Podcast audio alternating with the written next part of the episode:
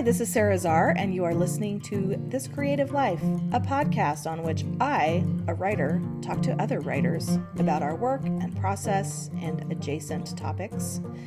The podcast lives at thiscreativelife.substack.com, where you can find full show notes and sign up to get the podcast in your email if you like, or just get it through your podcast apps and keep your inbox nice and tidy. Uh, my guest today is Tracey Baptiste. She is the author of the middle grade series The Jumbies and many other books, including a YA novel, numerous works of nonfiction, including a bunch of biographies, and the New York Times bestselling Minecraft The Crash. Tracey is also my former colleague at Lesley University Creative Writing um, in the MFA, the low residency MFA program. And when I say former, I mean I'm former. she still works there. I'm at a different place now. Um, but I'm so happy to have her on the podcast. Welcome, Tracey. Hi, Sara. Thanks so much for having me. It is March 16th, 2021. Um, how are you doing? Good. Um, like surprisingly good, given that it's been a year that I've been stuck in my house with my children. Nobody's dead. We're all alive. you know, we're all um, still getting along, which is um, which is remarkable, actually. How old are your kids now? Uh, so I have an 18 year old and a 14 year old. So I have a freshman in college and a freshman in high school. and you're all getting along. That's I know great. it's uh, it's astonishing. I do not know how this is happening. And on the days that my husband is working from home, uh, you know, he we're it's all four of us and it still seems to be okay. Okay i just kind of since we're talking about Lesley, i just want to start there as an entry point. You have worked at the Lesley low residency mfa program for a while but it's not your first time at the teaching rodeo. Um, you taught elementary school for a while. I sure did. Yeah. So th- this was my uh, first job out of uh, out of college is teaching elementary school. I was a pre-K K teacher for a little bit, and then I taught fifth, sixth grade for a little bit. But most of my time was teaching second grade, and honestly, it is not that different from teaching an MFA program. Ooh, shots fired. Out. yeah, but honestly, you know, I make that joke all the time, but it really is true that a lot of the management, the sort of student management that I need to do with my students is stuff that I learned when I was teaching second grade. That makes sense. Yeah. I mean, it's about working with people. Right. I mean, it's just like little tiny people and people that are more grown up, but still act like all, little tiny people. it's all people. People. Yeah. I mean, the thing um, is, like, students need, uh, students can be really needy, and it really doesn't matter their age. Um, you know, they're needy at different levels of, of neediness. Um, and yeah, yeah, and there's something about that age where you know not every mfa student is in their 20s but many right. are and 20s uh, are hard mm-hmm. Mm-hmm. 20s are super hard that was one of the hardest times in my own life for sure and i just feel that when i'm working with the 20 somethings um, especially early 20s or mid 20s. Right. Yeah. You just feel it just brought it all back like, oh man, this is just a hard time of life of figuring out what am I doing? How am I doing it? Why am I doing it? Who am I? Who am I? That's, How do I separate myself from my parents? Yeah. yeah. I really feel like that's the thing that is the similarity between um, little kids and people who are now trying to find their path in uh, a writing career is who am I? Like, what do I want to say? You know, and mm it's not dissimilar from seven and eight year olds who are just figuring out that they are people outside of their caregivers. Um, you know, Right. who am I? What do I really like? You know, what are the what are the books that I like? Like I can choose now. Like nobody's choosing my books for me, that sort of thing. And it's not Mm-hmm. I can develop my own sense of I can exactly. and- yeah. You know. I can say what I want to do with my time. Um, it's not really that different from people who are embarking on a um, creative journey and trying to figure out who they are as writers and what they want to say and what they can say because they don't know yet, really. Yeah, that's a good point. Um, I saw on your bio too that you worked in educational publishing for a while between Yeah. your classroom teaching years sure and and your writing on a more full time basis. Yeah, let me apologize Um, for that right now. let me apologize for all of the um, curriculum and tests that I wrote. I'm sorry. I'm. I think you've probably made up for it right. in the last in, in your current career. Uh, but what was that transition out of like classroom teaching into educational publishing, and then out of that setting into writing? Did it all feel to you like this is all just a continuum of the same work expressed in different ways, or did writing feel really different for you?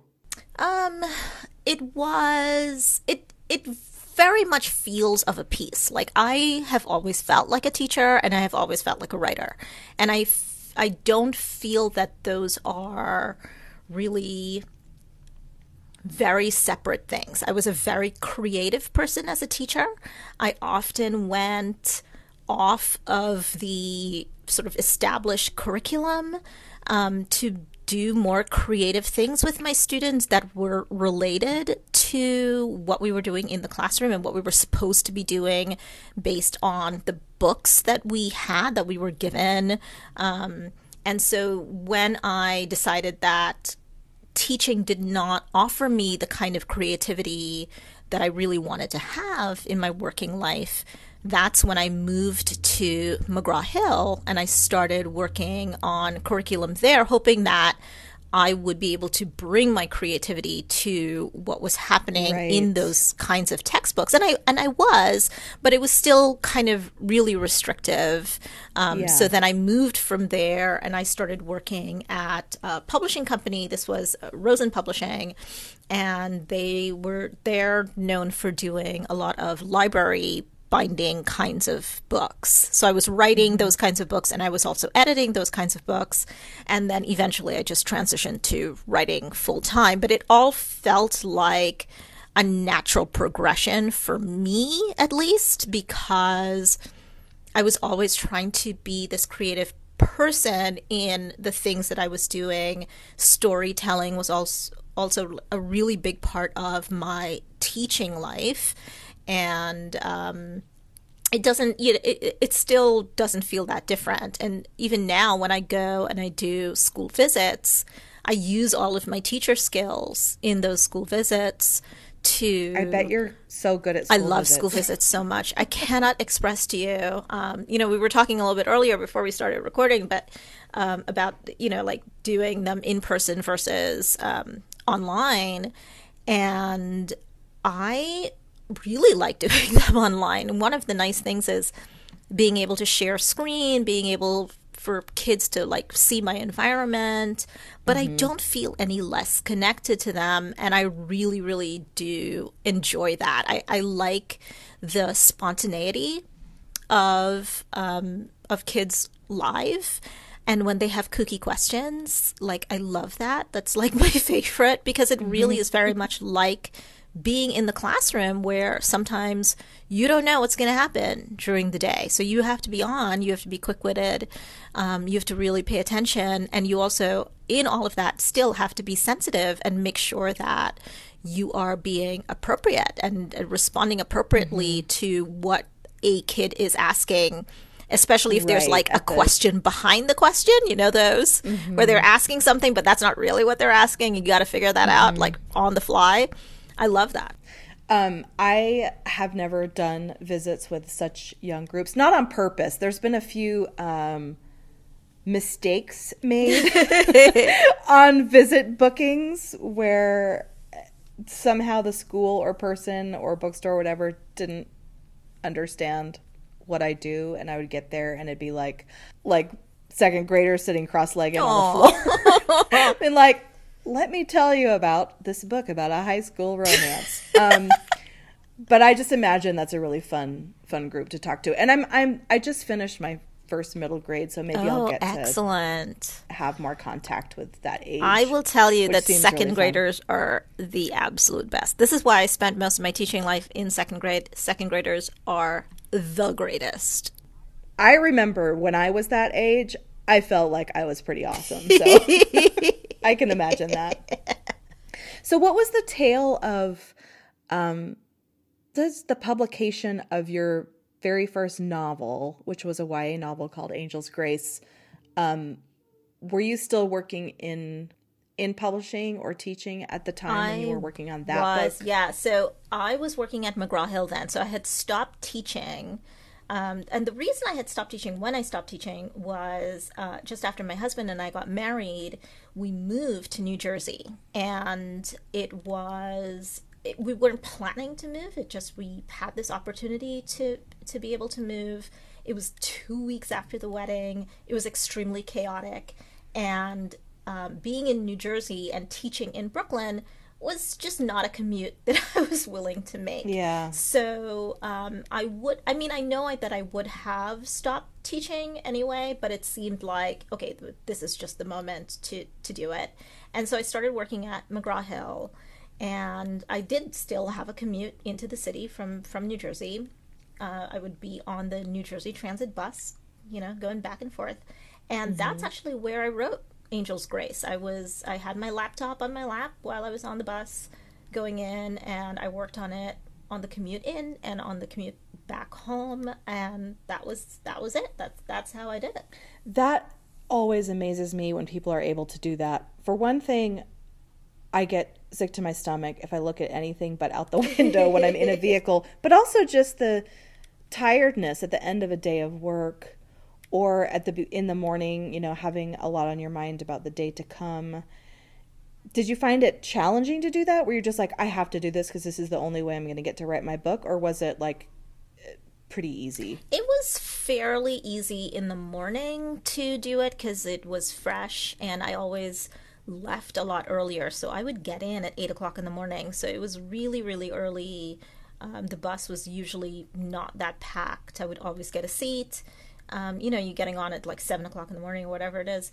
And it was quiet, not a lot of people on. So it was really easy to do it in the morning. The in the afternoon it was a lot more difficult because then you're tired you have your whole day you're thinking about okay i'm going to go home and what are the things that i need to do um, mm-hmm. you know so it was a lot harder in the afternoons to do it um, so there were a lot of afternoons i just didn't i just didn't even bother to take the laptop out of my bag i was just Yeah, like i'm yeah. nap that's what i'm going to do um, but y- you know it also was because I didn't have any pressure on me. I had I had an agent already, but I had never sold a book yet, and I didn't know what this was going to be.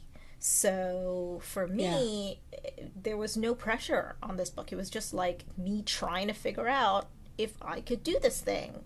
So it made it a lot easier, I think, to just get to the end of it and then start Yeah. over and start um, editing it on my own and, you know, trying to clean it up.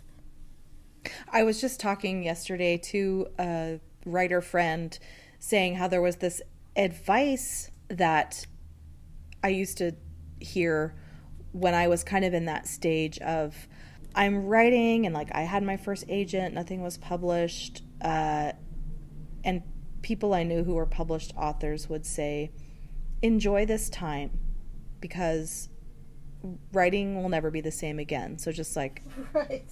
enjoy like that feeling of you're writing without that pressure and it's all coming from like this deep place within you and you're not your head's not full of voices other voices that come in later and of course I, I don't know how you were but like at that stage I didn't want to hear that. I mean, I was just like, no, uh, I'm not enjoying this time. Easy for you to say, published author. Uh, I won't be happy until I'm published. But now, like, I still think, like, yep, Yep, should have listened. yeah, it's it's funny how, you know, in hindsight, you know, everything, you know, feels so different. Like that time definitely feels different than it does now because uh, you know I suspect that you probably also like me have deadlines like you probably sell books yeah. on uh, proposal maybe and then and then you have to write this book you know mm-hmm. it's like mm-hmm. wait um, did I think this all the way through before I sold this book? So, you know, there are.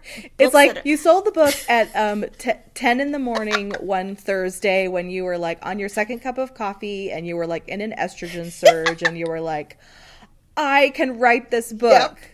And then, like, when you're writing it, you're like, oh my God, what have I exactly. done? Exactly. You're like, what book is this? who, who thought of this concept? Like, what? oh me me i thought of it. Oh dear. Okay now now i have to do it. Yeah i do you know it's i, I tried to recreate that sense of no pressure for myself last year at the end of last year um, because I, you know, I, I did have a lot of things under contract and, and whatnot, but I carved out a three month space for myself. Mm. And I said, you know, I'm going to write this book. It's not on a contract. Nobody has any idea what it is. Nobody's asking me for anything right now. I'm just going to write this book that I don't know if it's a book. I don't know if it's good. I don't know if it's anything. But I'm going to take these three months and I'm just going to work on this thing all the way through until it's finished, polish it up, and then I will start working on other things that I have contracted. Um, That's my dream, Tracey. Yeah. How did it go? It went spectacularly. So, oh, man. this was a book that I had conceived of right after I had finished the first Jumbies book. So, Elise Howard, my editor, was looking for a second book because we weren't at the time going to do a series at all. And so I wrote her a proposal for this sort of futuristic, post apocalyptic reverse Snow White. And it was just, it was good in concept, but it was messy because I, I really couldn't figure it out yet. And so I just put it. She's she of course said no, and um, uh, smartly said no. And so I just put it away for a long time, and it had just been sitting there for like five years. And then last summer, I I pulled out a notebook and I just started longhand writing notes, just to see like, oh, what is this going to be? Let me tool around with this idea. Let me tool around with this uh, character um, let me see what this person might say, how might this go, mm. that sort of thing. And then I had almost a full notebook by the end of the summer. I put it away again. I, I had some other things that I was doing um, August, September. And October 1st, I started, I was just like, okay, I'm going to write this entire thing this month. And every day I sat at my desk and I wrote about 2,000 words of this book. So by the end, uh, actually October 25th, I was finished with the entire thing. I put it away mm. um, for the whole of November, most of December. Uh, I started reading it in December, longhand editing it because um, I like to do that, print it out and and read it through longhand and, and write notes on it. And then late January, I started retyping it from scratch. Mm-hmm. Um, and then, yeah, I sent it to my agent maybe a week, a week and a half ago or so. And she's like, this is amazing. I'm like, okay. So here we go. I am so glad we're having this conversation because this is exactly like something I know that I need to do and I've needed to do for a long time. And hearing you describe how you did it, kind of a month here, a month there, you know, and then like attending to other things in between. Right it feels more possible. And this is actually a great transition to my next question, which was more generally about process, which is um, one of the things the day that I emailed you to be on the podcast, I had been looking at your Instagram and I just I'm one of those people who can't get enough of process stuff, methods, tools, just everything. I just love it. Um, and so you you had some posts that were just like hitting, pushing my every good button. like every time, like here's Tracey in front of a whiteboard with post-its on it. Oh my, uh, you know. Oh, here's a picture of her typing it was a video of you typing the notes from your handwritten notebook into your computer um you've got yeah you're sitting in a chair with a cup of coffee making handwritten like i'm a sucker for all of that and um so the process that you just did for this book where you're like i'm going to write a whole book and then send it to my agent is that more or less the process that you usually do if you're selling under proposal where you do you write a first draft by longhand usually or do you usually do it on the computer? Just that kind of stuff. Take us through. Walk us through the tracey baptiste method. Well you know the funny thing is i feel like with every book it's kind of different um, and it sort of depends on what the circumstances are um, as far as my time is concerned um, and also how much of the story I feel like is sort of inside me and how much of it I still need to discover. So, mm. with, um, I always tell the story about the third Jumbies book because um, it actually started. You mentioned that the whiteboard with the sticky notes on it, and that mm-hmm. actually started with the third Jumbies book. I had never done this before. Uh, we had we had sold the first two books. Uh, again, it was never supposed to be a series, but the first one did so well that Elise Howard asked if I would do a second book. And my agent at the time asked whether or not she wanted it to be a three book deal. She's like, no, no, we'll just do two books. And, and, you know, we'll do a duology. And I said, okay, fine, no problem. So I put everything into that second book. I had left possibilities open after the first one. And mm-hmm. so for the mm-hmm. second one, I put everything because I was just like, okay, she didn't want a third book, so I'm dumping everything in this into this thing. The book had not come out yet. She called me in Trinidad. I was in Trinidad with the kids. Um, so she called me from New York uh, in Trinidad and said, hey, a lot of people seem to um, be thinking that this is going to be a three book series and I don't like the word duology. I don't either. I mean, frankly. um, you know, so let's let's ha- do a third book, and I was literally like on my way to go have lunch with my aunt and uncle in like the south of Trinidad. And I'm like, I have no ideas for this book because like I put everything in you the gave second it all, book. Yeah. Like I you know, so of course, you know, we sit there we're having dinner. My kids are making fun of me as they do, and telling me that it has to be Jumbies in space because all all series have to end in space and end at a gift shop. And you know, my mom is giving me like terrible ideas, terrible. They're just so bad. And my aunt and uncle are just shoveling food down my gullet, you know because you know everybody in Trinidad just thinks everybody's too skinny. So, um, you, know, how it is. And I'm, I'm like distraught because I'm like I don't know what I'm gonna do. And I came back. We came back to New York, to New Jersey. It was, um, you know, school was starting. It was um, Hurricane Maria was starting to like rip through mm, the Caribbean. Mm-hmm. So we got out like just before that happened. Gosh. And uh, fortunately, Trinidad was okay, but it was really still difficult to watch other Caribbean islands, um, yeah. you know, go through all of that because I, I, do have siblings and cousins in, in, in other islands, and it's, you know, that's rough. Mm. And I was watching the Weather Channel, I was like glued to the Weather Channel watching. And um, in between some of the reports, they had put up this thing on the screen that said Huracan is the Carib god of storms. And I was like, wait a minute, I know that because mm-hmm. the Caribs are the indigenous people in throughout the Caribbean, really. But you know, I grew up with the Caribs and the you know so-called Arawaks. Um, that's what the Spanish called them, but they were all one tribe, mm. really, not 2 mm. tribes. Um, and I knew about um, Huracan and Carib gods and stuff like that, so I wrote it on a sticky note. Just that Huracan is mm-hmm. the Carib god of storms and I stuck it on my wall. And I was working on the Minecraft book at the time, and I was also working on a graphic novel about Rosa Parks and Claudette Colvin at the time.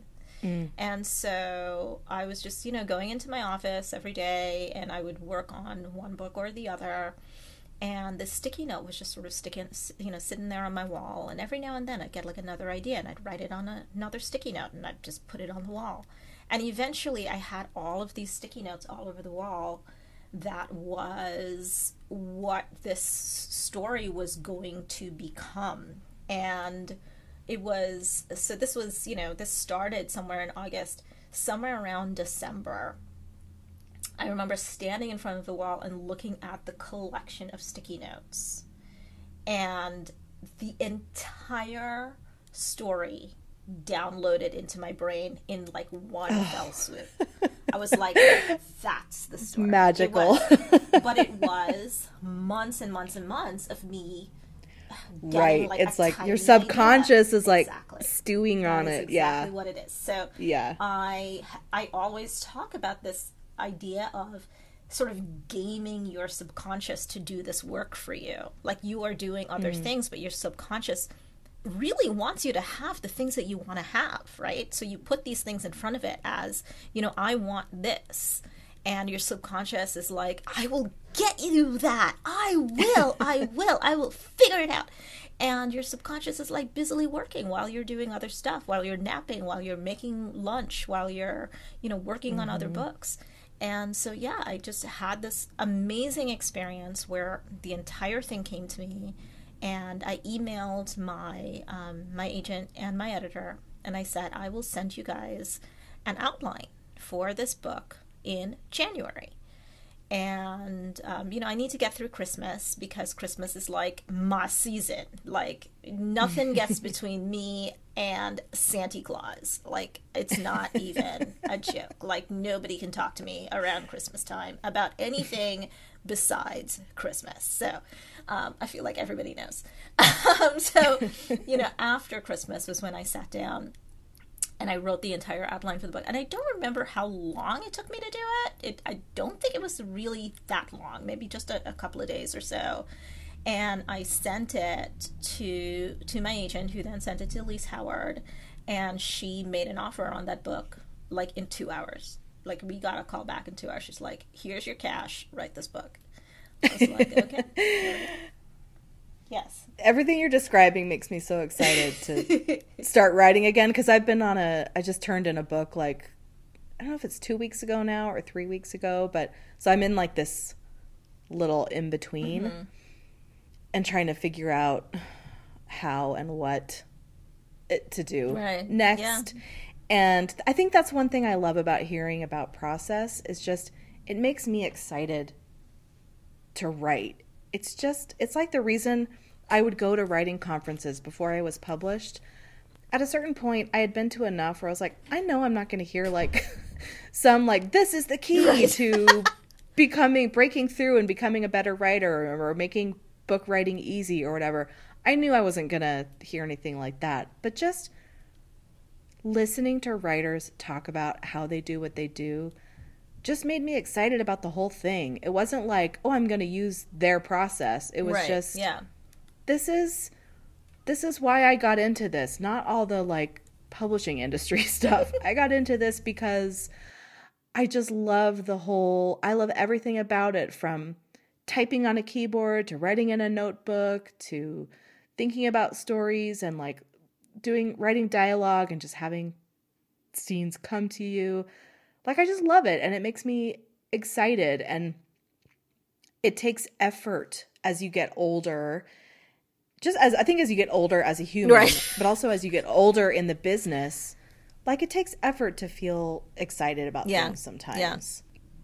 Yeah. I mean this was this was a particularly amazing thing that happened. This this um you know, uh having this this thing happen was unexpected. It was not something that I certainly planned for. It just, mm-hmm. you know, was just something that I was just like, oh, here's an idea, here's an idea, here's an idea. Let me just do it this way. Um, and it worked Yeah. out. But I have since continued to use that method to write books. Like if there is something where I don't know that I really have enough of the story in me yet, I go back to the sticky notes. And so you mentioned earlier that I have this whiteboard, and so it's a think board.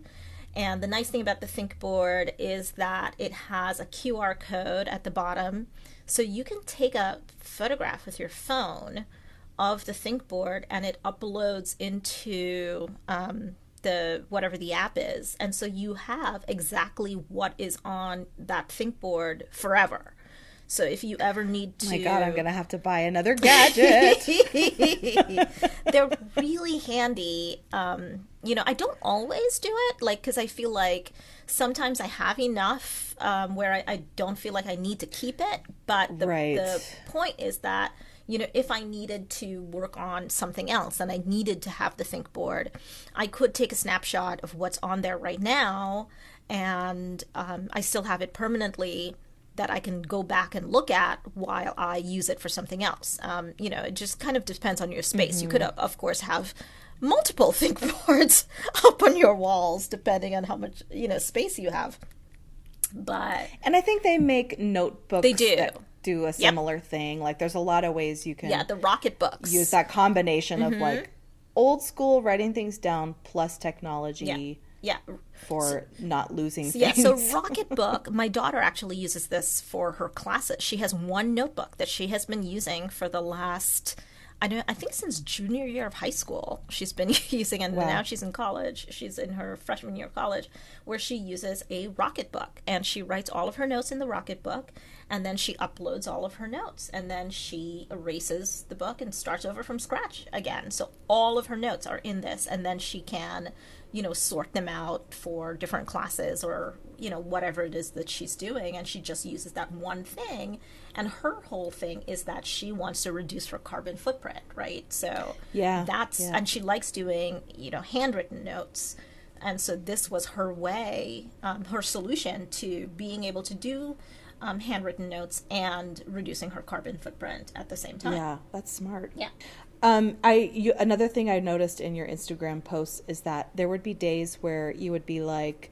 you know, uh, I wrote like two thousand words, but I was rereading it and like it's just not working, so I'm deleting that. yeah and I'm like, ah, like just vicarious stress because it's just hard to take a whole day's worth of writing and just be like, this is not what needs to happen right now in this book, or like this is not good, or I was just like, I just did this to like meet my word count. right How do you decide like what when you look at work, what's salvageable and what you're just gonna have to toss? I- think it's it's something that you can kind of feel, right? You can kind of feel it, Like in the, in your this- gut. yeah, in in the story. And I I know that every writer I've ever talked to has had this experience where. Um, they've written something. They know it's not good, right? they, but they leave it in there. They're like, nobody's going to notice this thing that I've done. Um, I'm just going to leave it in there and I'm going to see if I can get away with it. And they never do. Like, you never get away with it because people can see true. it coming and and if you have you know a critique group or you have a friend who's a beta reader or your editor or your agent or somebody's gonna be like hey this thing doesn't quite you know and you're like god damn it literally the thing that i was trying to hide the whole time um uh, you always know the th- uh, and i think you really need to be good about listening to yourself and listening to those doubts that crop up as you are working the way that i It's hard though, but okay, Mm-hmm. Yeah, ahead. well, the I'm way that I did it this explain why. time- I mean, I'm gonna offer my rebuttal. rebuttal. well, the way that I did it this time was that before I did those 2,000 words, I would go to the notebook and I would look through like whatever it was that I was going to be trying to do that day. And I would write a little note to myself okay, this is what I'm trying to do today. I'm trying to establish. Um, Cole as a character. I'm trying to um, show that he is somebody who is hurt but has humor or whatever it is. Like, you know, like that's the thing that I'm trying to get at. And then after I finished, I would write myself another note to say whether or not I feel like I've really accomplished that, or if there were other things that happened, things that were surprising maybe that happened. I remember there were a couple of times when I was just like, oh, I did not expect the, you know, like the, the foster dad to, to say something like that and be so funny or whatever.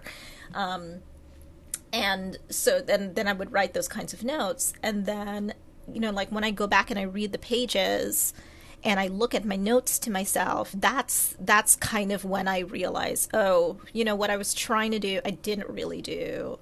Is there a way for me to do this better? You know what? Maybe just start over from from scratch at this point. Just cut it out, start over, get this thing to happen, get it to feel more like where I want it to be, and then move on from there, rather than getting all the way to the end on the wrong trajectory because I've done that too, and that's no fun. Yeah. that's no fun. You know, I my struggle is when I'm deep in a in a book and I have that sense of I've lost perspective and I don't trust my gut. And so sometimes those feelings where I'm like, I don't think this scene is good, but I'm going to leave it and see if my editor says anything. But but then usually my gut is correct you know, like you said, you just the editor comes back and is like, I don't know about this scene. You're yeah. like, hmm, funny. Like that's the one I was thinking about cutting. So like I, I, get those confirmations, but when I'm in the moment, I there's always a time when I lose touch with my intuition and start getting scared and just being like, Am I deleting good work and keeping bad work? Am I deleting bad work and keeping good work? I don't even know what's happening mm-hmm, anymore. Mm-hmm. And I need that other perspective um, but I think thinking about the intention of a scene is a really smart way to to evaluate it. This this was also a new method that I just developed for this past book. Like that was never something that I had done before. So for me, like I always feel like I'm always refining process, which is why like when, mm-hmm. when you were mm-hmm. asking me about process before we started recording, and I started laughing, it's because like my process is literally always changing. Like I am always trying to meet this particular book with process. Yes. It, it always yeah. feels like I am not so much reinventing the wheel, but I'm always tweaking it for this book needs this. And so this is what I'm going to have to do for this book with this book.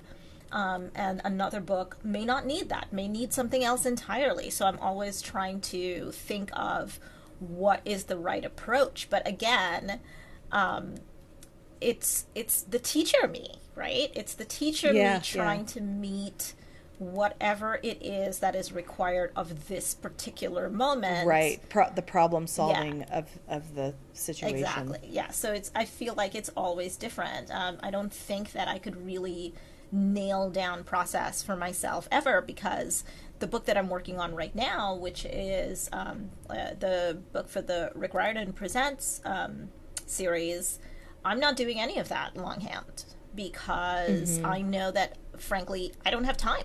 To, to, yeah. to do the yeah. longhand notes first.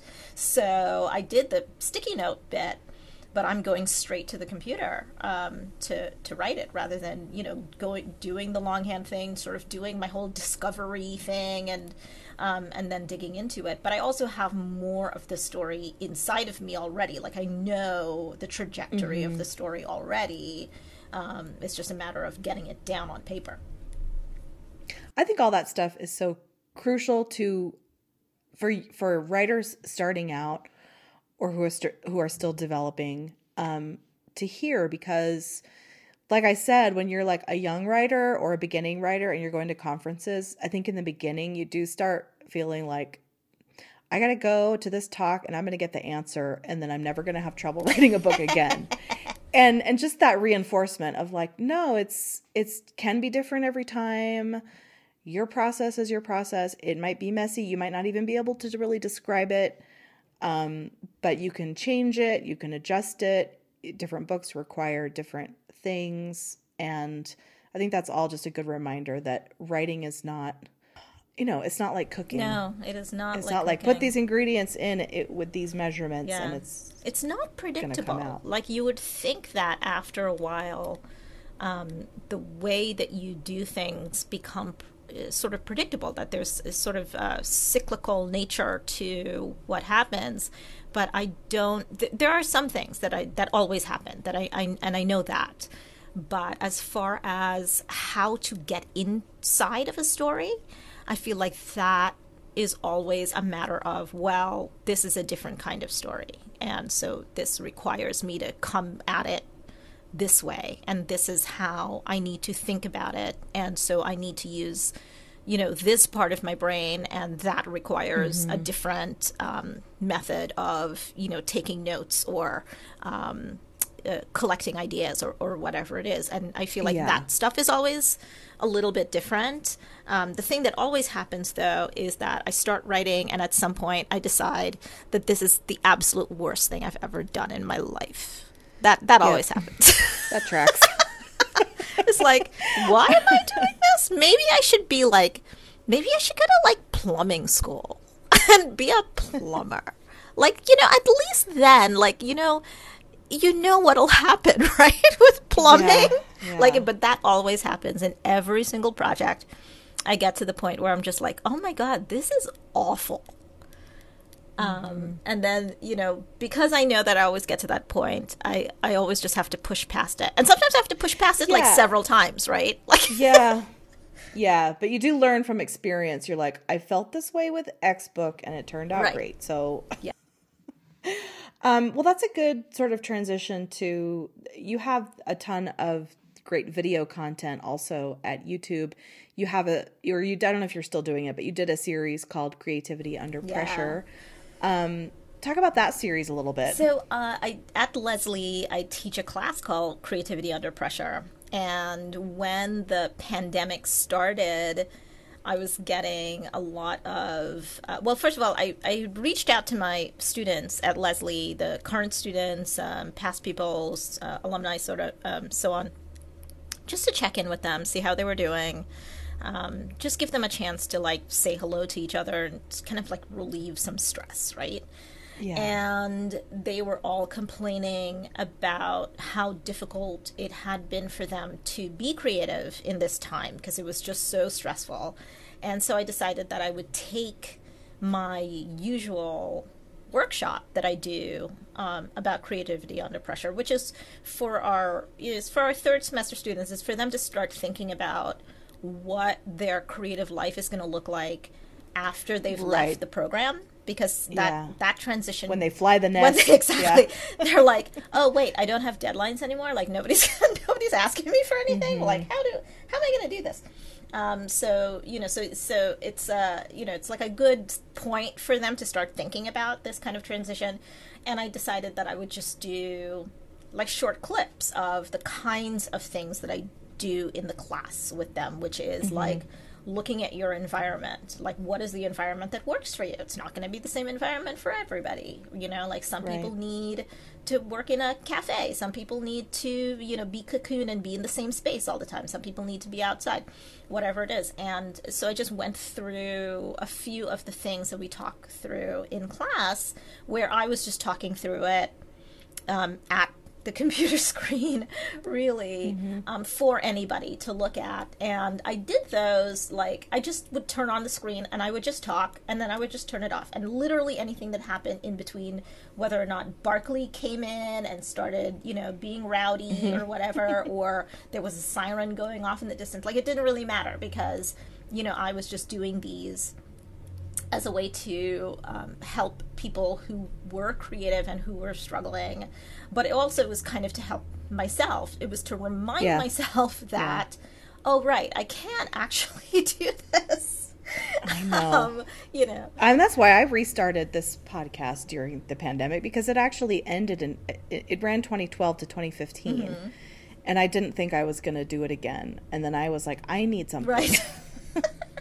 I need to like get in touch with this part of myself. Right. Um, exactly. Um, yeah. This morning I was watching the episode 9 mm-hmm. um, of your podcast, uh, podcast, your YouTube series while I was having my breakfast, and and that was something you had recorded and posted um, back in June 2020, kind of at the height of everything getting extra extra terrible. Right. Especially as you say in the video for black and brown people, and especially for black and brown women And you said this is not just a pressure filled time, this is an extraordinarily crushing time to try to do anything creative. And you were, you know, really talking specifically to black and brown creators who have been under this crushing weight of all of the burdens and the losses, the losses, um, all of that that has been created by racism and white supremacy.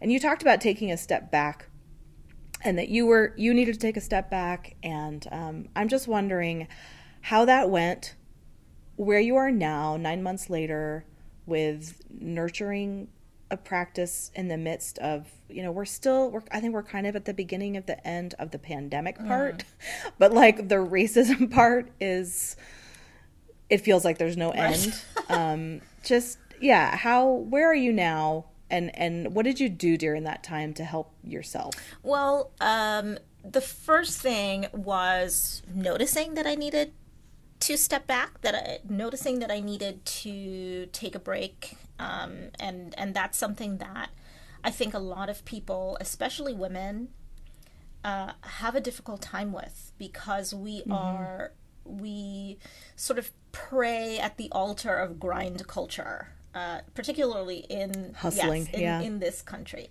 Um, you, growing up in Trinidad, we didn't really have that. Like five o'clock, like literally everything shuts down in Trinidad. Mm-hmm. Like if you want to do something and it's you know uh, four fifty p.m. Look, it's just not going to happen. It's going to happen tomorrow because this place is closing at five o'clock and it's not opening until eight o'clock in the morning. Um, so, you know, in other parts of the world, like people really do understand taking breaks, taking time, family time. Mm-hmm. Um, and in the United States, really people do grind a lot and it's yeah. worshipped like when somebody's like oh my yes. god i've been working so hard i'm exhausted this is something that we kind of praise in our yes, culture yes. and it's awful it's really mm-hmm. terrible but I had started to notice um, that this was hard for me, that this was increasing my anxiety, that I was increasingly depressed and increasingly needing um, to stop and like doing anything at all was 10 times harder than it was and it was because mm-hmm. of exhaustion and anxiety and depression and with everything that was happening with the pandemic with um, the breonna taylor shooting where you know mm. still at the point of george floyd's murder still nothing had happened at that point all of the protests were happening we were heading towards a um, uh, another presidential election and that felt huge and crushing mm. and i realized mm. that i was going to absolutely shut down if i did not step back or or really not just shut down but like i might actually hurt myself if i mm-hmm. did not stop and try to figure out how to center myself how to be quiet how to um, find the things that really mattered to me how to uh, find some time to rest, to actually rest. Um, and so I reached out to a few author friends of mine, uh, Olugbemisola Rhuday-Perkovich, and Renee Watson, and Dhonielle Clayton. And I got on the phone with them, all three of them at the same time. And I was like, I can't do anything. I don't know how to function. Like, I literally don't know what to do or how I can do anything right now. And they said, Are you able to make a list of the people who you are working with on various things right now um, and their emails? And I said, Yes, I can do that. And I gave that to them. And they, I don't know what they did actually. I think they wrote a letter, an email to my my agent um, Marietta Zacher. And um, I later that day, or po- possibly the next day, I got an email from Marietta, and it, basically it just said, um, "I've reached out to all the people who need to be reached out to. Everybody knows to leave you alone. Um, everything will come through me uh, for the foreseeable future." I was like, "Okay, yeah. Um, great." And then I sat there and that's really hard for me and i suspect would be hard for a lot of people who are used to grinding every day. Mm-hmm. and i had to learn how to not do anything which was just so much harder than i thought it would be like you think great i don't have anything to do nobody expects anything of me i don't have to get up and write i don't have to look at social media i don't have to do it i could literally just watch movies all day or whatever it is. Mm-hmm. And it's so hard when you are a workaholic to just mm-hmm. Rest and relax. It's so freaking hard. It took me like two weeks, really, of just forcing to myself to, uh-huh. to start feeling like, oh, okay, all right, I can I can really do this. And um, but that's what I had to do because it was it was really it was really bad and i mean i'm you know i i'm very upfront about my struggles with anxiety and depression and i've been in therapy and my therapist was like you know this is the right thing to do. You made the right call. And yeah you need to just sit down tracey. You know you need to just mm-hmm. like not do anything. And i'm like how do people do mm-hmm. i don't know how it happens. But you know i got through the first two weeks which are impossibly hard. And because it's like an addiction. Like doing things and you know like attending to things is is almost like an addiction and i had yeah. to just you know stop like dead stop on that. Um, but after about two weeks i started realizing that i was feeling a lot better. I was not as depressed. I was not as anxious. Things were not like immediately triggering me in a way that was mm difficult or dangerous or or anything like that. And so I took uh, really about a month off, but it was during this time that I started writing the notes for that book that I, I wrote, that I just wrote for myself. Yeah. Yeah. Because, you know, once I got past those first two weeks of doing absolutely nothing, I was like, oh, you know, there was that story and I sort of liked it. And maybe I'll just scribble a few things here and there. Mm-hmm. And it started really simply with just, you know, writing a little sentence or writing an idea down. Like, really, it was not a lot of writing at the beginning, just like a couple of little things. And it was nice to just have like nothing to think about. And occasionally I would think, oh, what if Cole would do this on a particular day and you just write it down. Mm-hmm. Cole, you know, rides his bike over to his best friend's house. Like that's lit it. Like just that. Mm-hmm, mm-hmm. And after a while, it was like, oh, I think I'm actually sort of getting into the story now. And it was as I started feeling better and feeling stronger in my head and in my heart that I was able to start doing more with the book. And that's when I decided I was just like, okay, you know, when I have written down a whole bunch of notes, at some point I'm just going to write this entire book. And I'm just going to write mm-hmm. it for mm-hmm. myself because nobody knows about it. Nobody's expecting it. I'm just doing it for me just to see if this mm-hmm. would be mm-hmm. a thing. And, and, but that's, I, I think the two things got me out of that place where I was just so crushed. It was so debilitating to be there, but you know, turning everything off. Like I wasn't on social media. I wasn't, or not much at least. Um, mm-hmm. um, I wasn't. I really wasn't watching TV. I was watching a lot of reruns of Star Trek, which is. I was gonna say, did you like just turn off the incoming news? Yeah, for sure. I I the could not. Yeah, yeah, I could not have yeah. that in in my life at all, but I would watch uh, reruns of Star Trek. So like Deep yeah. Space Nine, TNG. Voyager, like that's really, you know, like where you know all the episodes already. So, you know, it's like low anxiety because as soon as an episode mm-hmm. starts, you know exactly what's going to happen in it. And you can sort of evaluate is this an episode I really want to watch? Do I want to skip this one? And so it's, you know, it's a very low anxiety kind of activity because you already know what's going to happen. it's yeah, great. Yeah. So I watched a lot of that. And, um, you know, then eventually I got to this place where I was just like, okay, I feel better. I can start doing things again. I started adding back things to my schedule, but slowly. And mm-hmm. um, I wasn't doing, it was the summer, so I wasn't doing any school visits or anything like that. and then eventually, um, you know, I had like the occasional email from people needing you know the various things that we need to do. Can you look mm-hmm. at this copy? Can you do this or whatever it is? And like the occasional thing would come in and they would always be filtered through marietta.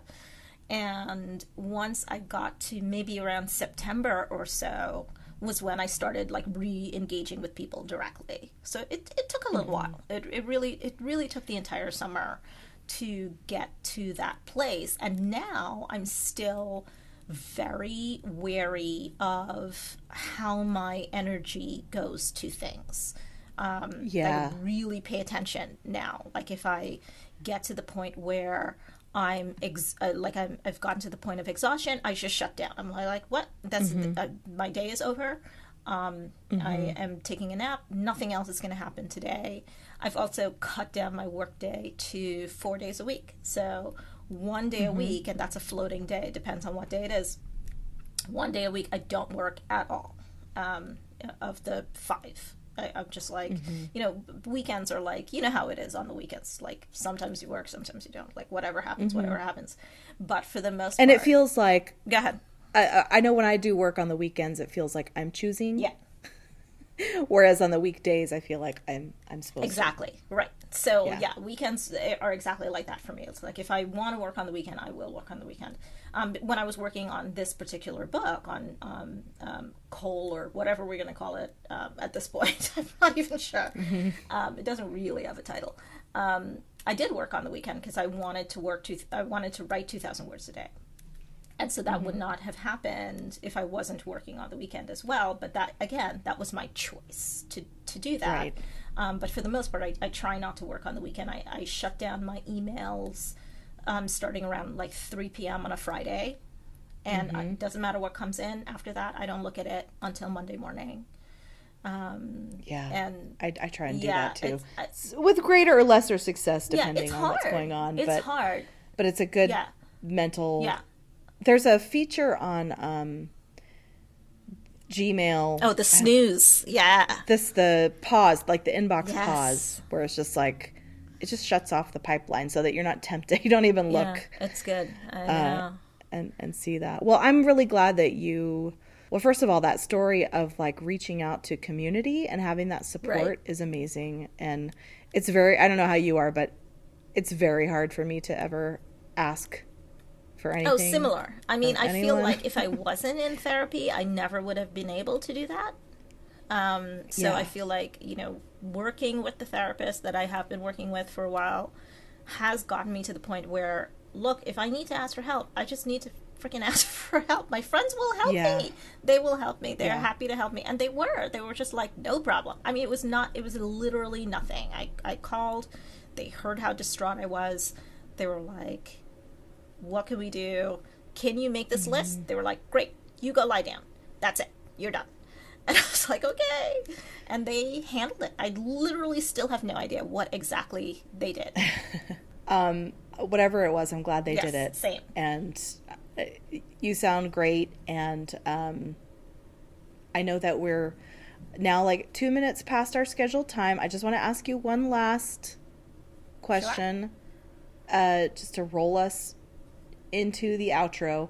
But um, what's a a piece of culture that's or art that's helping you through everything right now? Whatever is like giving you joy right now. You know, I have started reading a lot of poetry. Like I am not good at writing poetry, but I love poetry. I, I love the music of it. I love language. And I've started following a lot of poets on um, various social media platforms and people who who know poetry and understand poetry who are introducing me to things. So I have spent a lot of money in the last year or so on poetry books that I'm just reading and like sometimes I understand them and sometimes I do not understand mm-hmm. this is me and poetry also.